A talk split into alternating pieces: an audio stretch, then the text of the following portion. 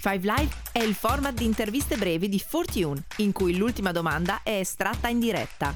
Startup, innovazione, creatività. 5 minuti con i protagonisti del cambiamento. Siamo qui con Marco Montemagno, vuoi riassumerci in un minuto circa quello che è stato il nucleo del tuo intervento oggi a Startup Italia Open Summit?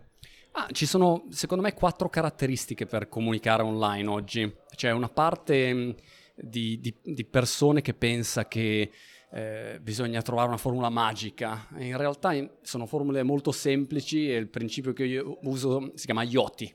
Eh, il primo concetto è quello dell'incessantismo avere una presenza costante. Sì, la qualità dei contenuti è ovvio, ma poi devi avere una presenza costante. Il secondo tema è quello dell'ossessivismo, così mi piace definirlo.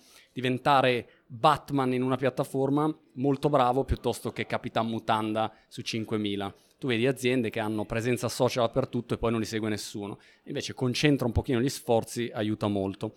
Poi c'è un tema di tribalismo, individuare esattamente il tuo pubblico, a chi parli, cercare di ragionare in modo psicografico e non anagrafico, quali sono i bisogni, i sogni, i desideri delle persone. E poi c'è una parte di insegnantismo, eh, non cercare di transare sempre, ma la comunicazione si basa su oggi l'insegnamento e cercare di essere utili.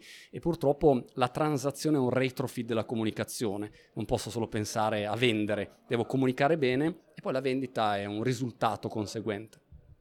Hai fatto anche un po' uno spaccato di quello che è il trend del digital oggi in Italia, ma diciamo anche in Europa. Quindi eh, sia a livello di piattaforme che di formato, quali sono, su cosa dovremmo puntare gli occhi oggi? In Italia Facebook in calo, però la crescita oggi dei video, il fatto che hanno aggiunto ad breaks, che sono gli annunci pubblicitari nei video, determinerà una crescita della reach dei video. Poi c'è la Instagram, è il posto più cool del momento. Non è detto che sia per tutti, però è un posto assolutamente da seguire. La parte dei podcast, secondo me, è molto promettente. Il prossimo anno prevedo un'esplosione lì, all'estero è già esplosa. E YouTube è ovviamente la nuova televisione, però è un posto saturo, è molto difficile avere visibilità su YouTube. Possibile, ma faticoso. Molto interessante. E, um, un'ultima domanda riguarda un po' su questa fenomenologia del, del piru nel senso che eh, la domanda è la seguente. Sapevi già quando hai iniziato quale sarebbe stato il tuo posizionamento oppure è stata una cosa che tramite l'ossessivismo hai imparato e quindi eh, ti sei poi ritagliato studiando quelli che erano i tuoi numeri?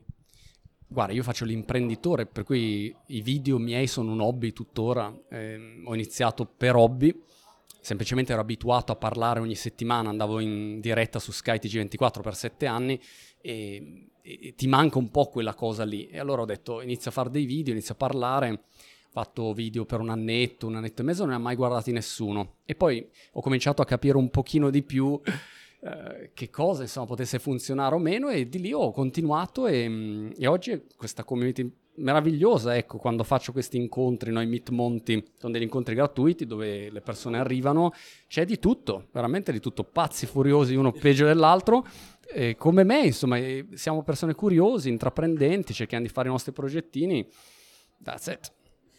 Direi che sia venuto il momento della Five Live, allora. La domanda magica. Mescola bene. Guarda. Scelgo io? Sì, vai, vai, pure tu.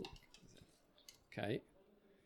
Ma chi ascolta sa cosa, a cosa sono sottoposto. Sì, sì, sì. C'è una, un quadrato. Se dovessi fare un colloquio a un tuo futuro dipendente, quale sarebbe la prima domanda che gli faresti?